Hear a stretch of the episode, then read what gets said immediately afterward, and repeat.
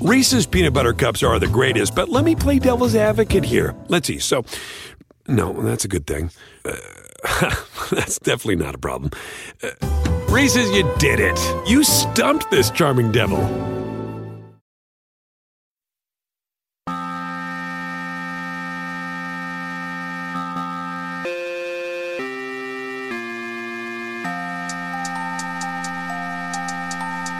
Hello, everyone, and welcome to another episode of the TakeCast. My name is Davis Maddock. You can find me on Twitter at Davis Maddock. In this episode of the show, I felt very blessed to have Ben Reiter, the author of Astroball, on the podcast.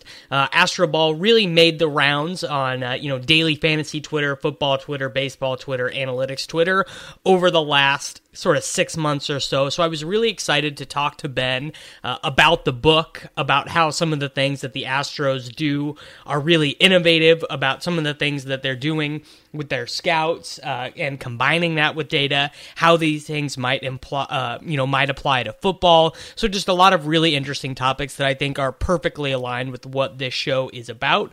We are, of course, presented by DailyRoto.com. You can get 10% off the best daily fantasy tools in the industry using the promo code Rory and RotoExperts.com, which I head up the NFL 365 package. You can get 10% off of that $39.99 package using the promo code Maddock, and you can always leave a rating and review on iTunes to support the show. If you like the show and you want extra episodes, bonus episodes, uh, you can subscribe to the Patreon for $5 a month, patreon.com slash takecast. And now let's go ahead and get into the show. All right, everyone, would like to welcome in Ben Reiter to the show. He is the author of the best selling book, Astroball. I know a lot of you have read it. Ben, we actually have, uh, we had some requests for you to come on the show after I interviewed uh, one of the presidents of the minor league team in the Astros organization. So thank you, Mary. Thank you very much for joining us. How are you doing this morning? Good. Thanks so much for having me.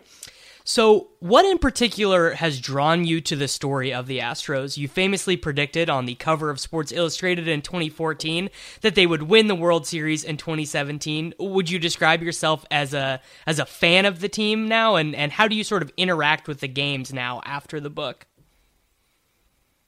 Well, what drew me to the story was I guess a bit of rubbernecking to begin with. Like this was such a disaster in 2014. They weren't just the worst team in baseball, they were the worst baseball team over a three year stretch, which is a long time, for half a century.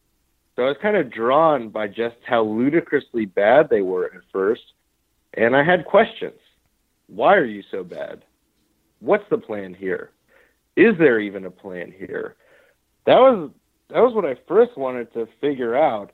Um, and it took about a year of conversations with Jeff Luhnow in the front office in which I said, look, I'm not going to say whether this is going to be a positive story, a negative story. I don't know. All I can say to you is I'm going to come in with an open mind. If we do the story, we're going to need some level of access that's pretty unprecedented as far as what a front office will allow itself to be shown doing or allow a writer into. Um, and we'll see. And finally, they said, okay, you can come down for a few days around the 2014 Major League Draft.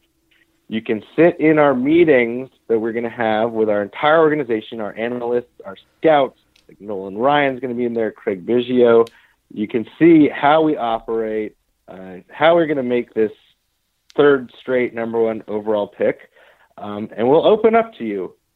So I said, look, that sounds like a good opportunity for a sports writer uh, no matter what comes of it. After having spent those three days there, I obviously became convinced there was a lot more to the story than I ever thought.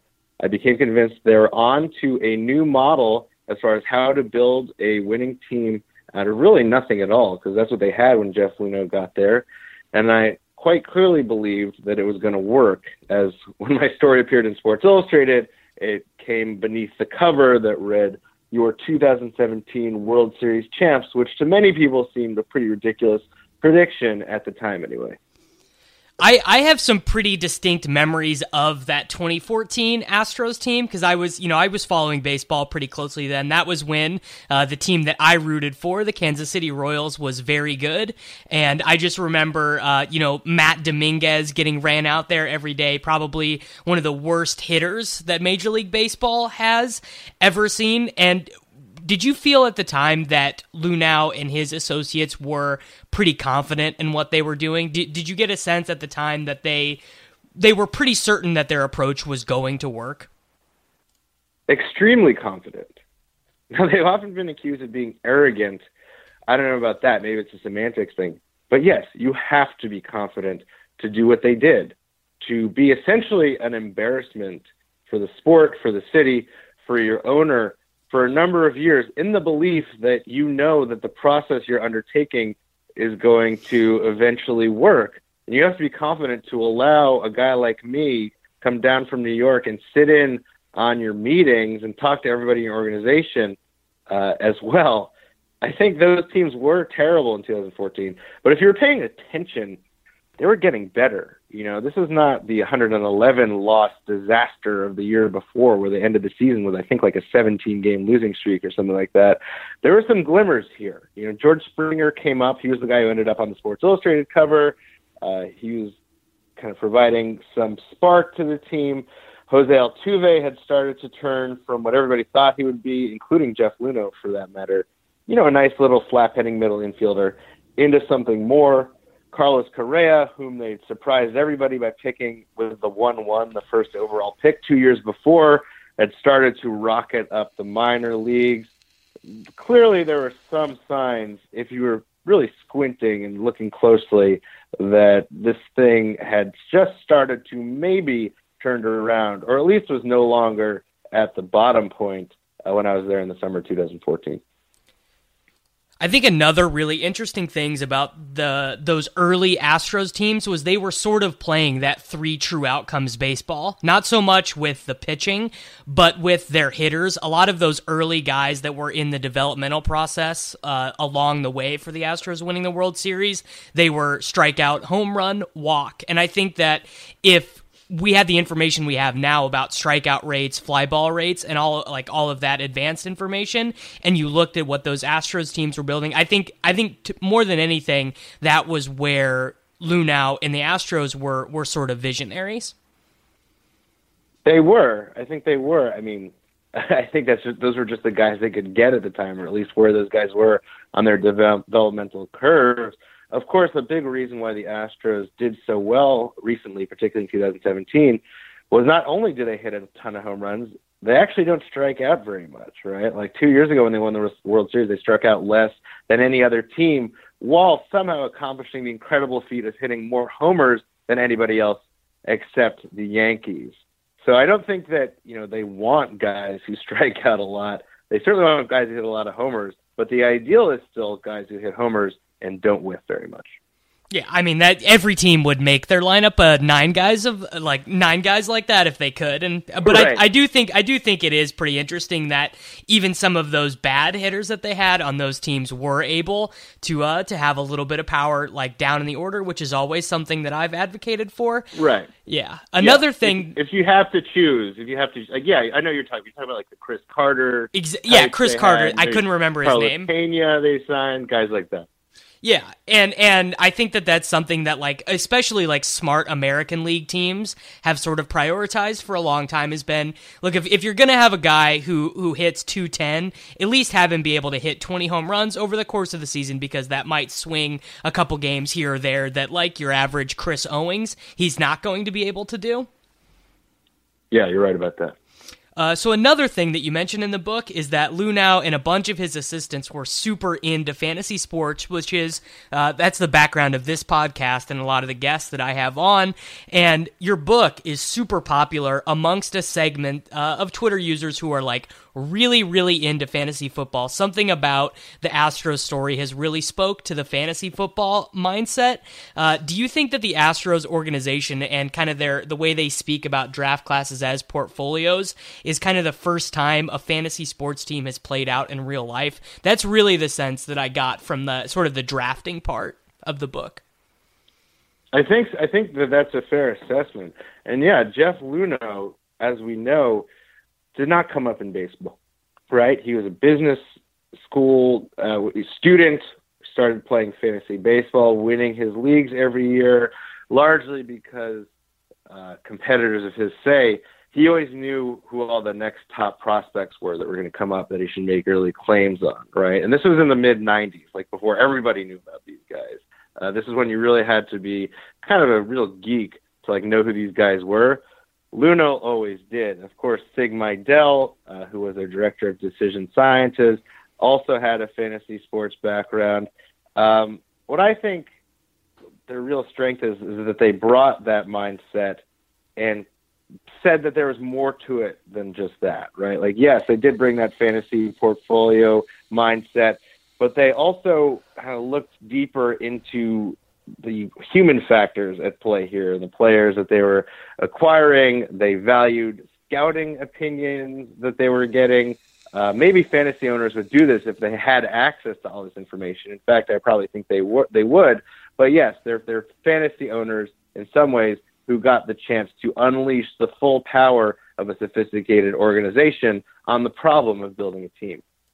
And one of the things that always comes into building a team is trying to find a scientific way to value traits and skills. This is something that's like really prevalent in NFL draft coverage.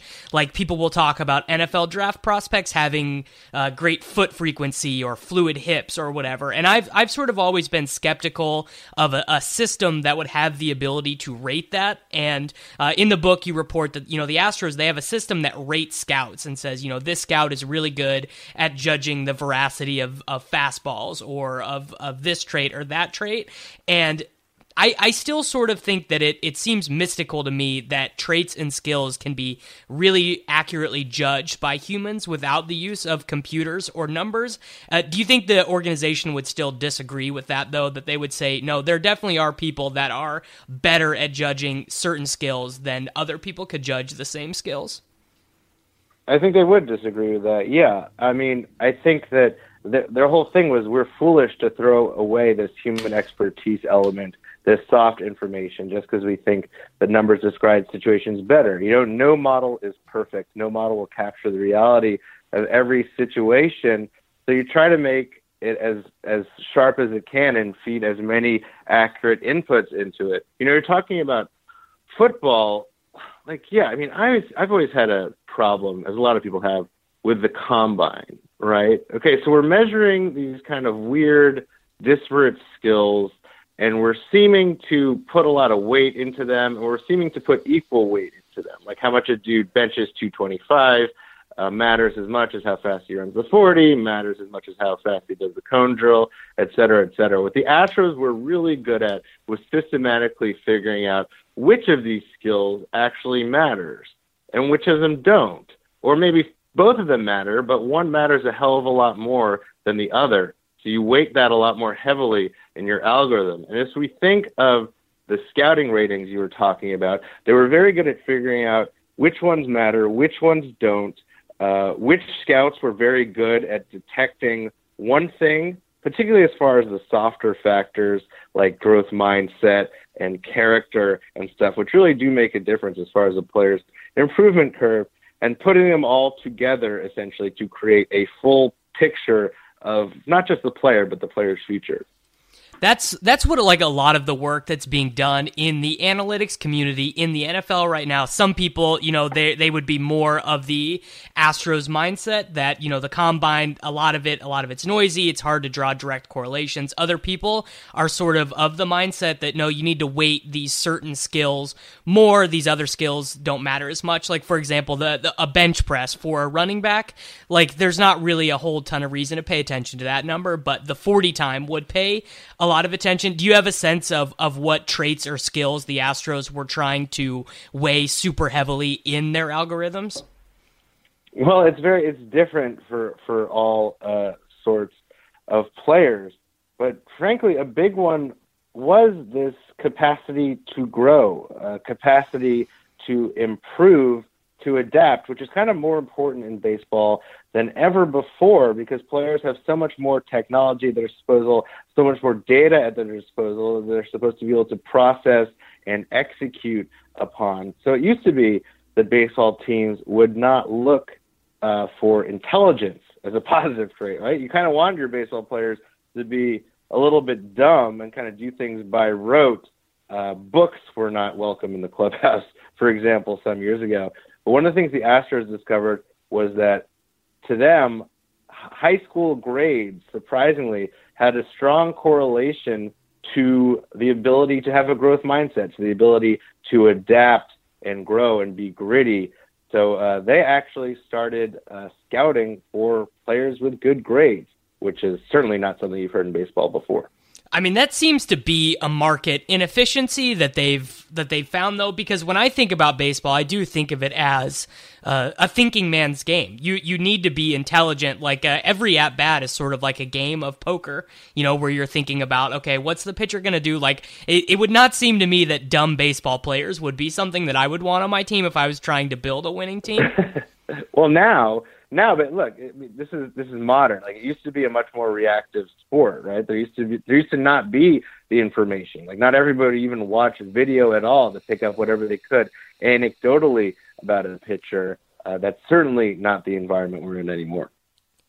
Uh, something you said that was interesting to me that I've always struggled with when it comes to baseball specifically is that we've always argued about the value of intangible players, and uh, your book gives a lot of credit to Carlos Beltran in 2017, and he actually had a, a negative WAR that season, uh, which I which I looked right. up when I was doing this agenda uh, because you know your book does give so much credit to him, and and the Astros seem to swear by the idea that that season was integral to them winning the World Series.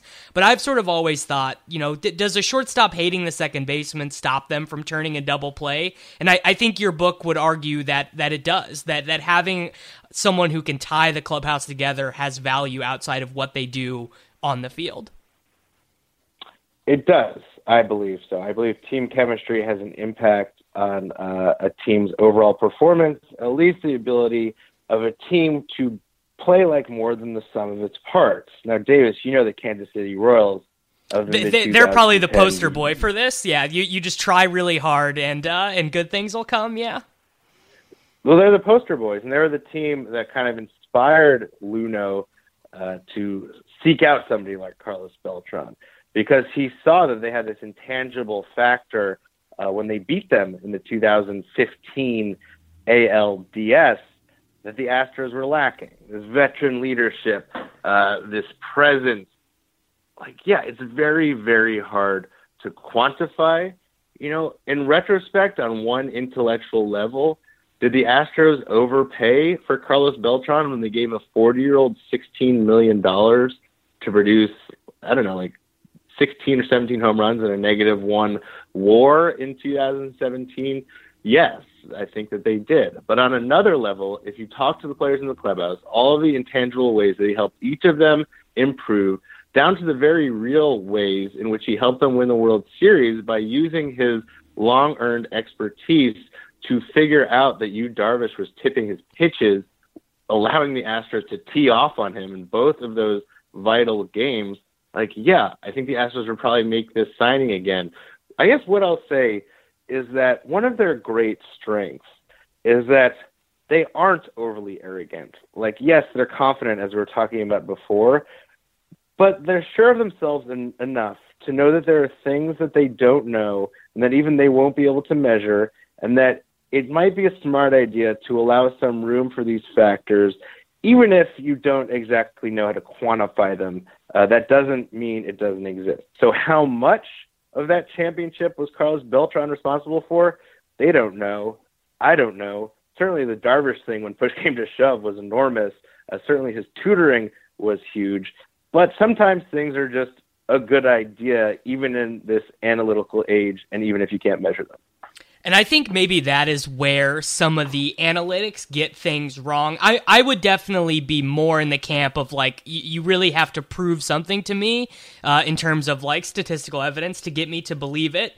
But a lot of the times when you do talk to, uh, you know, very high ranking executive people, Luhnow, uh, a lot of his assistants, they, they really do seem to hammer in that human element. And I guess, uh, th- I mean, a big difference between what the Royals had and what the Astros have is, is the Royals were not built to sustain that success at all. Uh, a big part of the Royals' success in the, the 2014 and 2015 playoffs was built on the strength of that bullpen, and they, they never really figured out how to make that success repeatable. And I think I think what the Astros have is a repeatable model of success. But I, I mean, do you think that sort of every offseason that they would go into uh, thinking about their roster construction in terms of chemistry? Is that something that you think that they are prior- prioritizing in free agency?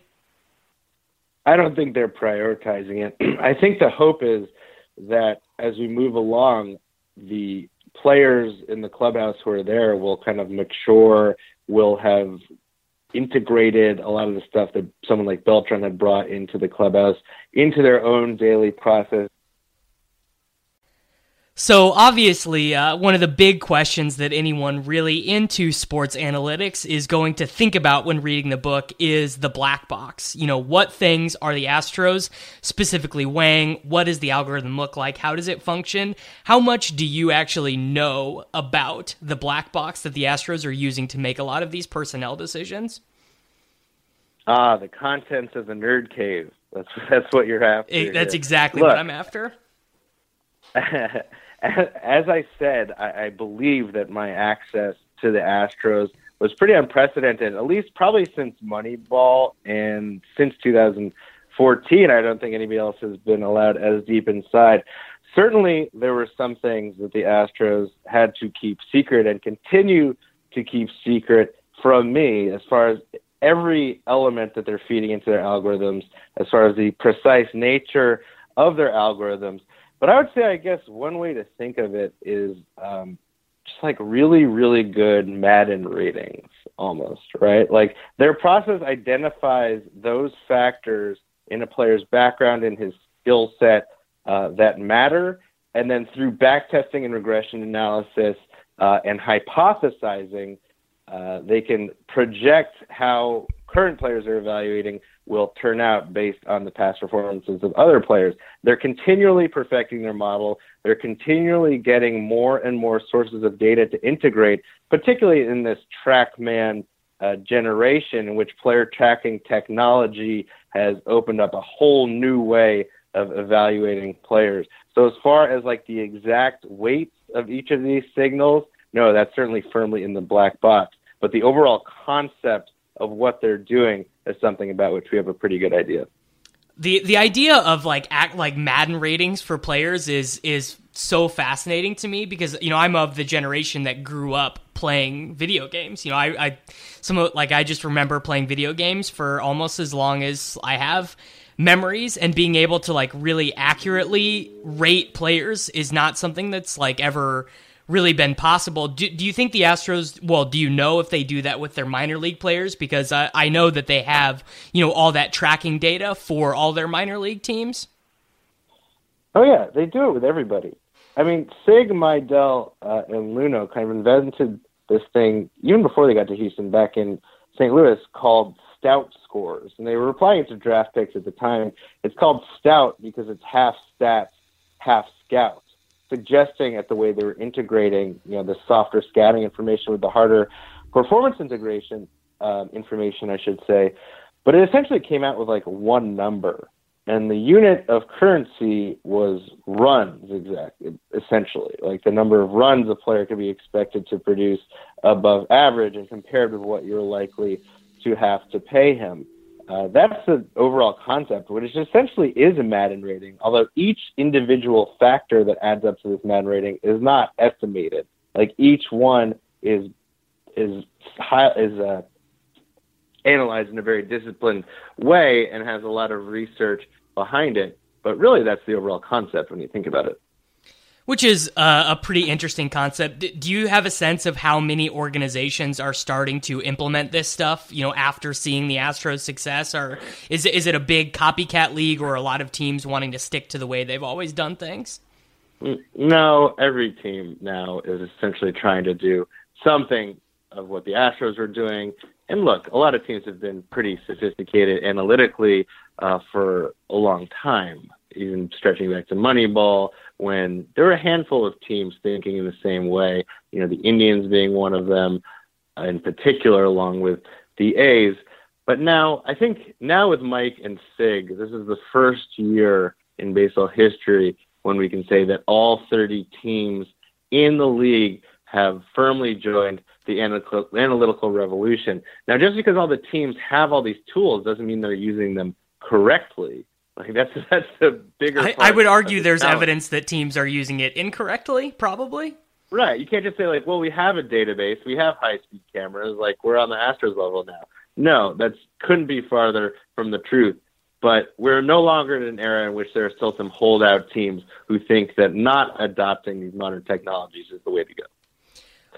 So, where all of this sort of leads me in terms of the game of baseball is I think there's probably some threat that the game of baseball gets solved, right? Because every team is sort of looking for similar skill sets. And the the three true outcomes, uh, strikeouts, walks, and home runs, they're all at historic rates right now. Uh, this is like the most home runs there's ever been through two weeks, the most strikeouts, the most walks there's ever been. Do you think that um, at, at some point there will be uh, a revolution against this where where teams start wanting to play baseball in a different way? Or do you think that there is a threat that the approach to playing modern baseball does get solved? I don't think that there's much of a threat that it'll get solved. I think it might turn into an uh, ever less entertaining product which the league will probably have to legislate against right? To try to get make the game more exciting again, possibly.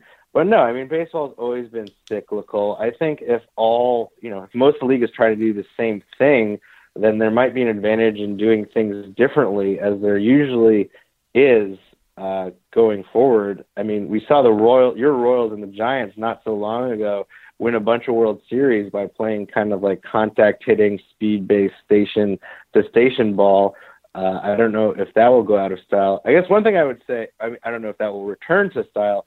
One thing I would say though is as the data landscape flattens, as you're able to get less and less of an advantage from the numbers we have, to me that suggests that uh, sorry, to me that suggests that perhaps these harder to quantify, softer human factors, things like even team chemistry, uh, might become increasingly the way for teams to differentiate themselves and to gain an advantage yeah, having the best manager, having the most likable first baseman, you know, it might be worth sacrificing three home runs to have a player that can keep everyone motivated and happy. I think there's a lot of different ways that it can go, which uh, leads me into our, our next topic, a much larger one, and something that you allude to in the intro to the book, which is that really the book is about decision making. And I think that's the lesson I, I would want most people to take from the book because, in general, I've found that that uh, a lot of people, specifically people my age, just have a really difficult time thinking in terms of probabilities, and that holds them back from making, you know, good investments of their time, good investments of their money. Uh, do you think that that Luhnow would agree with that, and also that like this story has the ability to translate to a more universal lesson to like the modern Western person? I think it does. I certainly think it does. And I guess if I had to sum up the Astros philosophy in three words, it's process over outcome. I think a lot of what you're talking about, Davis, has to do with our fear of failure, our the outsized weight that we give to potentially negative imagined outcomes, even if the probability of those out- outcomes are very low. I think that the Astros might serve as a model for enacting a very well considered, smart process, um, and one that is not outcome focused, but focused on the day to day, and in giving yourself a wider range of probable good outcomes. Yeah, and I, I don't know what it is exactly that causes people to think in such a, a black and white way, but anytime a book like yours comes out or or any sort of pop culture phenomenon happens that that encourages people to think more in ranges of outcomes. I, I really greatly encourage it. I, I don't know if the, if there's something about the modern American psyche that keeps people from thinking that way, but I do I think it's like legitimately problematic that people have such a hard time thinking about the different ways that scenarios can go. I don't think it's anything about modern America or anything. I think it's just human nature, kind of uh, human emotion, human imagination. Like we are drawn to thinking about extreme outcomes, right? This is what I start to get into in the book. I'm in the work of Daniel Kahneman and Amos Tversky about heuristics and cognitive biases and stuff. Like humans are rife with cognitive biases uh, that really allows us, in part, or, or drives us to focus on the extreme ends of past occurrences and future occurrences. Whereas to find success and even happiness, uh, if you can train yourself to think not in that way, I think you'll probably be better off. That I mean, I guess that that's sort of an interesting point because I guess the way even the way that I'm thinking about this is maybe maybe too black and white where I'm just thinking about the world around me and looking at you know the political arena and looking at, the way that a lot of like fans think about their sports teams. It is it is so black and white but I guess there probably is evidence that humans have sort of always thought this way. Right. I think I think that it's part of us and part of the, part of it that we have to overcome. And you know I think that the process focused way of being has more advantages than just maybe turning out well for you. I think that being able to focus on what you're doing each day and kind of being blind to the future almost. I mean, considering the future, but not constantly obsessing about what your life is going to look like when things are great in three years from now or whatever uh, is very healthy as well. And actually, as I was writing this book, Astroball, I, I used those lessons from the Astros. You know, I wasn't thinking about how great it was going to be to hold this beautiful hardcover in my hand and be so proud of it every day I was just focused on the, you know, 1300 words a day or whatever that I had to write and focus on making those as good as possible. And if you do that enough times, just like if you're the Astros and you make enough good decisions enough times, uh, the outcomes will take care of themselves. I think that's a that's a really interesting that, that's just like sort of an overall interesting concept of life that the that the steps and the choices of continually making good decisions are probably almost like more important than the result you're focusing on itself like like choosing not to order takeout one night it, it seems like nothing, but if you choose to not order takeout uh, every night for, for ten days, then then all of a sudden you have you have like nine good results. Yeah, you're right. I mean, I'm I'm not suggesting the Astros have like figured out the secret to a happy life because I think certainly they have not in a lot of ways. But if you think along those lines, I think that the results uh, will probably be more positive than even you can imagine. So now I want to turn the conversation towards football because that's uh, the sport that I'm primarily that I work in that a lot of our listeners care about. Not that the listeners to the podcast don't watch baseball and don't care, but football is you know the the ever present thing that all of these analytic lessons get turned to. And the big problem in football has really always been something that the Astros have at least tried to solve with the with the stout model with synthesizing human observations into the probabilistic models because in baseball the st- even basic statistics are pretty good. Like weighted on base average if you if you looked at no other baseball statistics but that you'd get a pretty good idea of how good or bad a player was. Same same would go for war. And a number like that doesn't really exist for football. So baseball is already ahead of football in that uh, in that way. But knowing what you know about pro sports and, and your time spent inside the Astros organization, do you think that it would even be possible for a team to really implement the the combination scouting statistical models that the Astros have built for baseball for football? I, I would say the Browns probably tried, but gave up honestly probably two years too early. I think it'd be a lot harder. I mean, there's a reason why baseball is always at the forefront of you know statistical revolutions and things like that because it's an easier sport to understand. It's based on discrete one-on-one matchups. you know, pitch by pitch. It's easier to analyze and break down and parse and figure out what's going on than the chaos of a football field or a soccer field or a basketball court. But certainly, I think the concepts that the Astros have pursued could apply to football. I think they should be more widespread already. And I think that the Browns you mentioned are a great example of how they might work.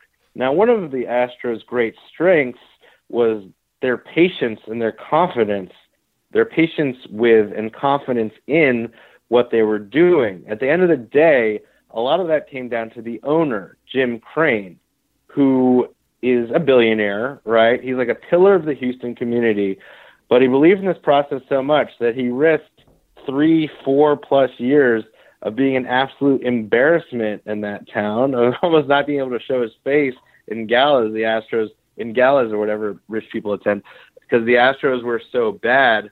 Uh, but he stuck with it. He stuck with Jeff Luhnow even through the bad years. He stuck with Sig Mejdal through the bad years.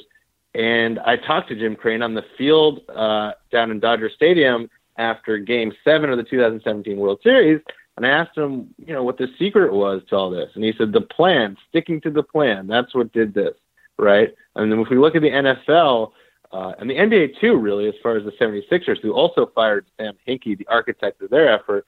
But yeah, the Browns, for whatever reason, even though it's starting to work now, thanks a lot to the groundwork that guys set a few years ago, uh, didn't seem to have the patience to see this thing all the way through, at least as it was initially conceived.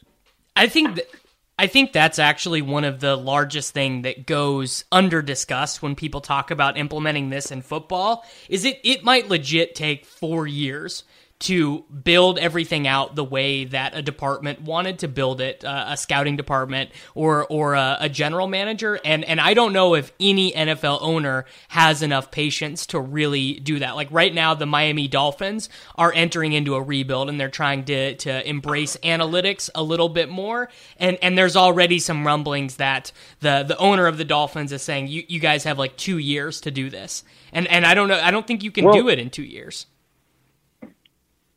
I'm not sure. Maybe you can do it faster in football, though, Davis. First of all, careers are so sh- much shorter by and large than in baseball that uh, perhaps you have to. But also in baseball, you know, you're drafting guys like Carlos Correa is drafted in 2012. He's not even playing for your team until 2015, and that was early, right? Like some guys, these guys are down in the minors four or five years. So maybe the time frames in baseball are longer than they should be in football. As far as specific players, I guess. I think as far as the concepts uh, that you're implementing, uh, those should be more long term.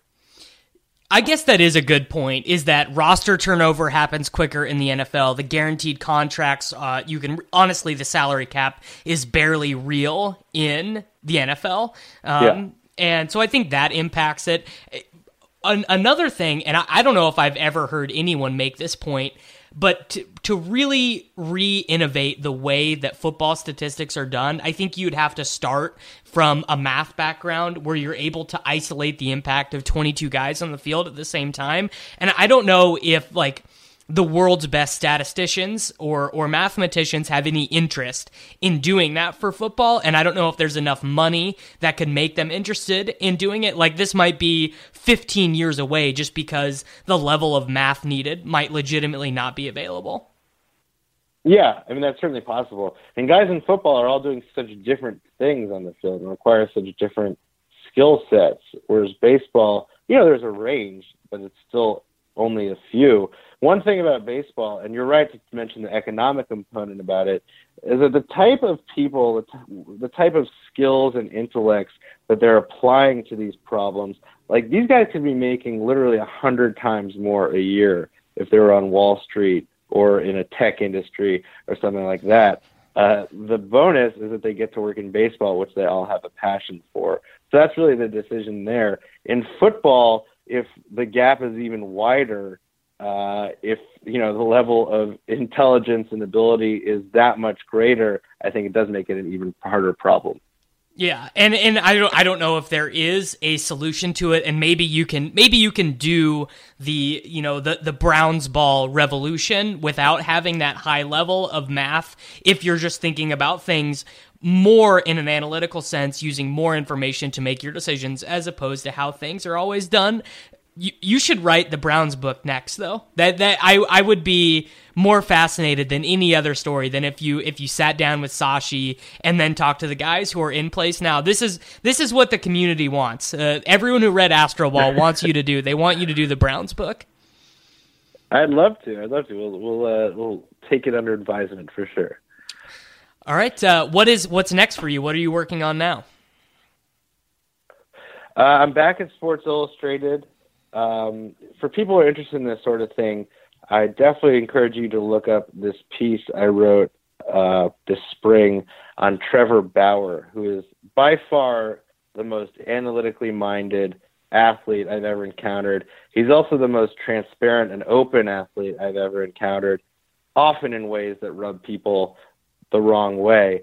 But you know, when you're talking about how this stuff has leached into sports at all levels, I mean, Trevor Bauer is doing things that a lot of teams aren't doing just in his own training yet. He, by the way, says that even though he's an arm of the Indians, the Astros are still leaps and bounds ahead of everybody else in Major League Baseball.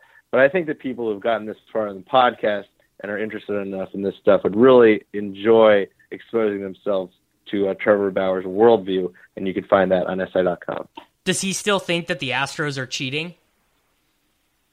Yes, he thinks the Astros he thinks they're cheating specifically by using pine tar to increase their spin rates on their fastballs and breaking balls, but he thinks that every team in the league is doing it too. So he's not necessarily calling out the Astros. He says he doesn't do it because he has morals, but he's convinced that every team in the league, I think he said about 70% of pitchers are using illegal substances. To him, it's this great kind of scandal on some level that nobody's ever going to do anything about. I don't. I mean, I don't know if Major League Baseball is at all incentivized to do anything about it. It's interesting. He still he still believes that he Trevor Bauer. I guess if people don't know it, like if they're just listening to this because they read the book, but they don't know a ton about baseball, Trevor Bauer. That was a good recommendation. He's an incredibly interesting dude. Yeah, thanks. And I mean, look, he's gone so far as to get in a uh, pitching cage and with a bunch of different substances like pine tar and Vaseline and all this and try the stuff out himself using pitch tracking technology that will instantly reveal to him the different ways his pitches move using each of the different substances. And his conclusions in his mind are pretty firm that uh, a lot of people around the league are using this stuff. All right, everyone, go read Ben's articles on sportsillustrated.com. I will include a link to Astroball in the description of this podcast if you have not read it yet, and make sure to follow Ben on Twitter. Thanks, Davis. It was really fun.